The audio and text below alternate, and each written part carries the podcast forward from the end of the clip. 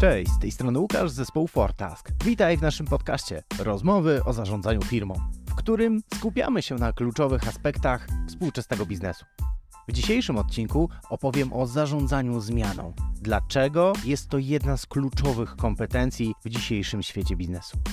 Omówię trzy najpopularniejsze modele zarządzania zmianą, a także przedstawię etapy zmiany, które wyróżniam pracując na co dzień z polskimi firmami. Na koniec przyjrzę się roli menadżera w całym procesie. Więc jeśli chcesz dowiedzieć się więcej o efektywnym wprowadzaniu zmian w swojej organizacji, zapraszam do części merytorycznej odcinka.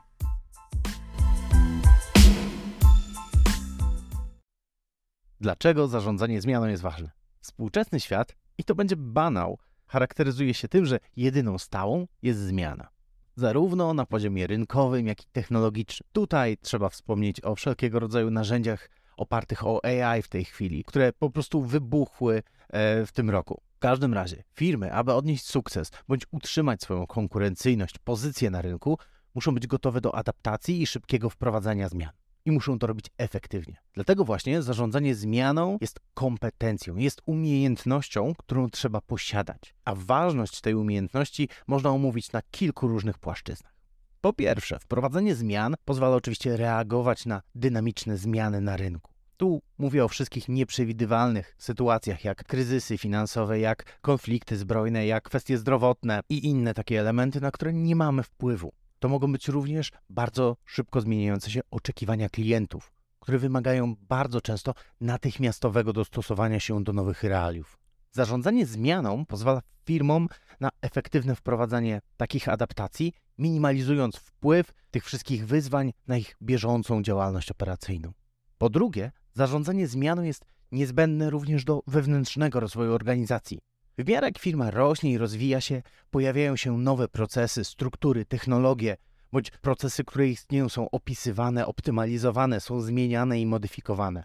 Wszystko to musi zostać wdrożone w organizacji. Skuteczne zarządzanie zmianą pomaga firmom w niezakłóconym przechodzeniu przez te czasem mikrotransformacje i umożliwia im stabilny wzrost i rozwój.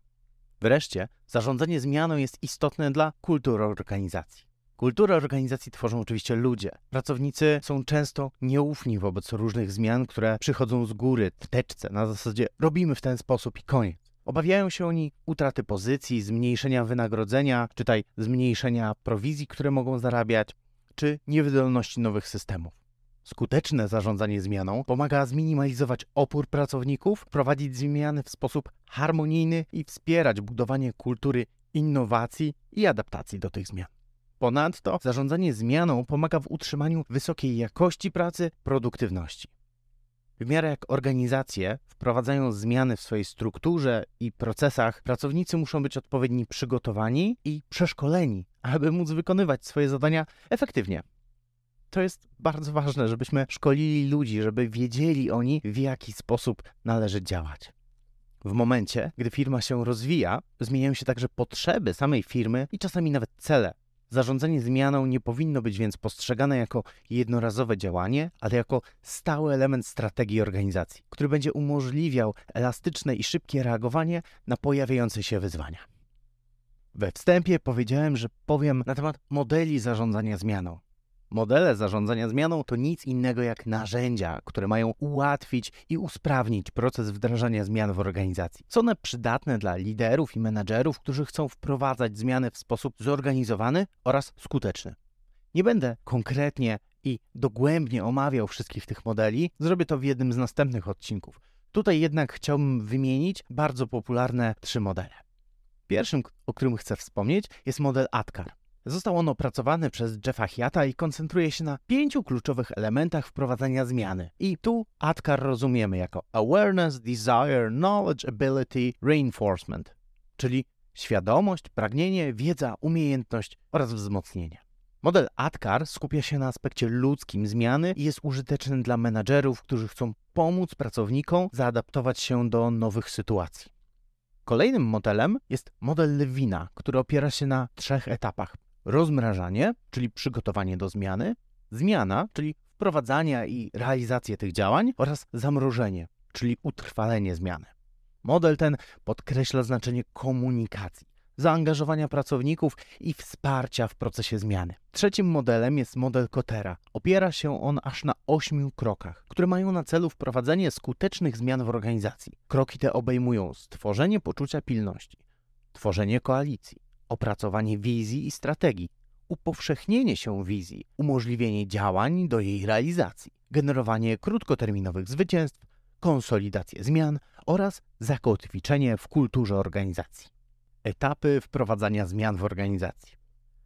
Jak to się w ogóle dzieje, że firma stwierdza, musimy wdrożyć zmianę?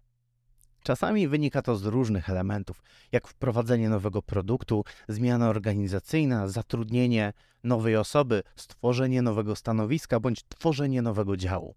Wówczas bardzo często zarząd, management rozmawia, co tu właściwie trzeba zrobić, jak podejść do tematu, więc komunikują się, do jakiego miejsca chcemy dojść. I trochę tak jak w modelu Kotera, dotyczy to wizji. Więc jeśli diagnozujemy potrzebę zmiany, rozmawiamy o celach, jakie chcemy osiągnąć, zaczynamy poniekąd planować. I takie trzy filary tego przygotowania, czyli diagnoza, komunikacja i właśnie planowanie zmiany, są kluczowe dla takiego początkowego etapu. Jeżeli stawiamy diagnozę, to żeby móc postawić słuszną diagnozę, możemy przeprowadzić analizę typu SWOT, ocenić konkurencję, a także analizować zmieniające się warunki rynkowe. Diagnoza poprzez analizę konkurencji, czyli tzw. Tak benchmarking, pozwala bardzo często opracować realistyczny plan zmiany. Jest to pierwszy krok do realizacji tej zmiany.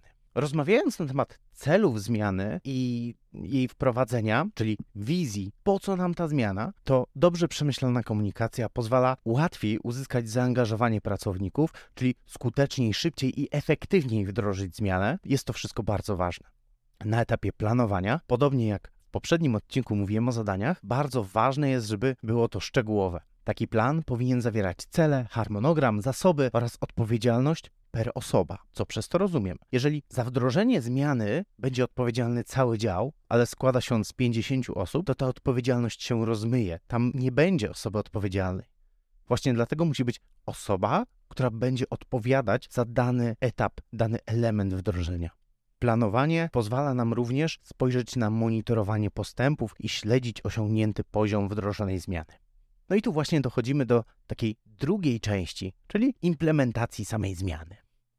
To jest właśnie moment na działanie. Etap implementacji obejmuje wprowadzenie zmian zgodnie z opracowanym planem. Oczywiście trzeba być realistą i patrzeć na to w ten sposób, że plan nie jest od tego, żeby być przybity gwoździem do ściany i żeby twardo się go trzymać, ale wprowadzać w nim, w nim mikrozmiany. Ważne jest, aby menadżerowie, i to nie tylko najwyższego szczebla, byli zaangażowani w proces zmian. Wsparcie pracowników w tym procesie jest kluczowe dla sukcesu całej zmiany. Zarządzający powinni zapewnić odpowiednie szkolenie, dostosować obciążenie pracą, a nawet oferować wsparcie emocjonalne. Dla niektórych zmiana będzie bardzo głębokim doświadczeniem, w zależności oczywiście od tego, czego ona dotyczy w organizacji i jakich osób dotyka.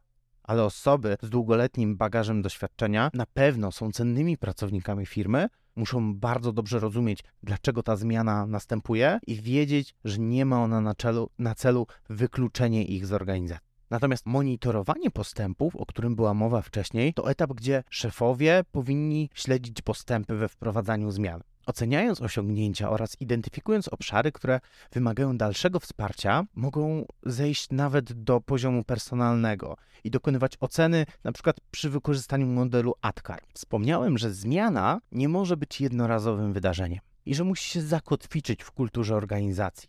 I tutaj dochodzimy do trzeciego etapu utrwalanie zmiany. Wspomniałem o tym, że zakotwiczenie zmian w kulturze organizacji będzie istotne właśnie z perspektywy sukcesu tej zmiany. Musimy ocenić rezultaty, spojrzeć długoterminowo, jak ta zmiana wygląda. Po wprowadzeniu zmian ważne jest, aby jej utrwalenie dokonało się właśnie w kulturze, w tym jak działają ludzie. To oznacza, że zmiany powinny stać się naszą codziennością, częścią zwykłego dnia. Praktyki i procesy powinny być dostosowane do nowej rzeczywistości. Nie tylko nowe procesy, które stworzyliśmy, ale istniejące powinny współgrać ze zmianą, którą wdrażaliśmy. Można to osiągnąć poprzez promowanie i nagradzanie pożądanych zachowań oraz wprowadzanie zmian w systemie oceny pracowników chociażby. Ocena końcowego rezultatu pozwala sprawdzić, czy wprowadzone zmiany przynoszą oczekiwane rezultaty oraz czy cele zostały osiągnięte. Można to zrobić poprzez analizę danych, przeprowadzanie ankiet wśród pracowników czy rozmowy z interesariuszami. Na podstawie tych informacji można wprowadzić korekty lub dodatkowe zmiany, jeśli zajdzie oczywiście taka potrzeba. Do mikrodostrajania idealnie sprawdza się cykl Deminga, czyli model PDCA, który bazuje na danych. Długoterminowe wsparcie pracowników, czy jest, czy jest ono potrzebne? Wprowadzanie zmiany to proces ciągły i wymaga on osadzenia tych działań w dłuższym czasie. Wsparcie może obejmować regularne spotkania z pracownikami. To może być punkt na spotkaniu miesięcznym, który zawsze jest poruszany, czy ta zmiana miała sens z Twojej perspektywy, albo co jeszcze powinniśmy tutaj usprawnić. Takie monitorowanie postępów, dodatkowe szkolenia czy dostosowanie zasobów bądź budżetu, jeżeli jest taka konieczność, sprawia, że ta zmiana zostaje na dłużej. Jaka jest zatem rola liderów i menadżerów w zarządzaniu zmianą?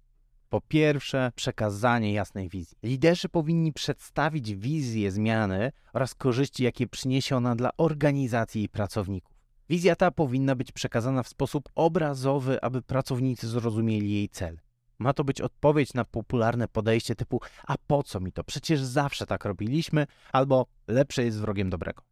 Tutaj, jeżeli wdrażamy właśnie narzędzie do zarządzania zadaniami, musimy wskazać, że do tej pory było tak, że dostawałeś zamówienie na X, Y, Z, dostawałeś je w formie takiej, a nie innej, nie zawsze dałeś radę to przygotować, ktoś pojawiał się po odbiór, musiał czekać, tutaj była frustracja, tłumaczenie i marnowałeś 15 minut na to, żeby móc w tym momencie wytłumaczyć, że nie dałeś rady tego zrobić i znaleźć termin, przesunąć inne rzeczy i tak dalej, i tak dalej, i tak dalej.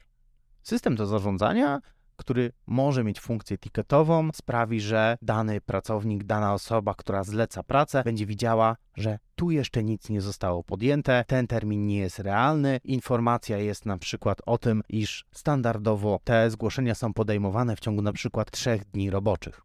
I wtedy nie ma sytuacji takiej, że dany pracownik przychodzi, no ale bo ja to potrzebuję na jutro. Nie ma, po prostu nie ma. Natomiast wracając do roli liderów i menedżerów, kadra zarządzająca powinna wykazać się zaangażowaniem. Liderzy i menedżerowie muszą być w pełni zaangażowani w proces zmiany i wykazywać determinację w dążeniu do jej realizacji. Jeżeli menadżerowie nie będą zaangażowani w proces, tylko będą wdrażać tą zmianę pod tytułem ktoś tak powiedział, no, no wiecie, no, będziemy robić po nowemu, um, no tak, no to róbcie, nie? To w jaki sposób ten pracownik, który ma E, ma mieć określone korzyści, ma się zaangażować, skoro widzi, że jego lider, jego szef, jego przełożony nie jest zaangażowany. Pracownicy będą mniej skłonni do tego, żeby przyjąć zmiany, jeśli zobaczą, że ich liderzy nie są do nich przekonani. Brak zaangażowania może zostać też odebrany jako takie ciche przyzwolenie, żeby dalej pracować po staremu. Uznawanie i wynagrodzanie pożądanych zachowań, czyli metoda marchewki. Liderzy powinni docenić wysiłki pracowników, które przyczynią się do realizacji zmiany. Można to zrobić poprzez słowo uznania, systemy premiowe, awanse, dodatkowe tytuły, wyróżnienia. Jeśli zmiana przekłada się na lepsze wyniki sprzedaży, należy głośniej niż zwykle odtrąbić sukces i przypomnieć, że dany handlowiec działa już po nowemu. Menadżerowie powinni stworzyć atmosferę otwartej komunikacji, w której pracownicy mogą wyrazić swoje obawy, pytania i sugestie dotyczące zmian. Odpowiedzi na te pytania i troski mogą pomóc w zmniejszeniu oporu oraz zwiększyć zaangażowanie pracowników, a kierownictwu wskazać, co należy lepiej zaadresować w komunikacji lub o co uzupełnić wizję. Na koniec dnia to zaangażowanie pracowników w proces zmiany poprzez tworzenie zespołów projektowych, konsultacje czy wspólne podejmowanie decyzji może przyczynić się do większego poczucia własności tej zmiany i zwiększenia jej akceptacji. Firmy powinny też zapewnić pracownikom odpowiednie szkolenie, aby pomóc im dostosować się do zmiany. Szkolenia te mogą obejmować naukę nowych umiejętności, procesów czy technologii, które są niezbędne do funkcjonowania w zmienionym środowisku. Należy pamiętać o tym, że opór ze strony pracowników jest naturalnym elementem procesu zmiany. Menadżerowie powinni dążyć do zrozumienia źródeł oporu i odpowiednio na nie reagować. W niektórych przypadkach może to również oznaczać modyfikację planu zmiany aby uwzględnić potrzeby pracowników, a w innych przypadkach przekonanie tych, którzy są niezdecydowani co do korzyści płynących ze zmiany. Podsumujmy w takim razie. Wdrażając zmianę, musimy sobie odpowiedzieć na kilka pytań. Po co wdrażam tą zmianę? Jaki cel przyniesie ona dla organizacji? Który z pracowników może mi pomóc we wdrożeniu tej zmiany? Jakie obiekcje mogą mieć pracownicy i zespół? Jak sprawdzić, że zmiana się udała? Oraz jak wspierać pracowników w trakcie zmiany? Dziękuję za wysłuchanie dzisiejszego odcinka. Mam nadzieję, że znaleźliście tu wartościowe dla siebie treści. Jeśli chcecie być na bieżąco, zapraszamy na nasz profil LinkedIn. Wystarczy znaleźć Fortask. Do usłyszenia za dwa tygodnie.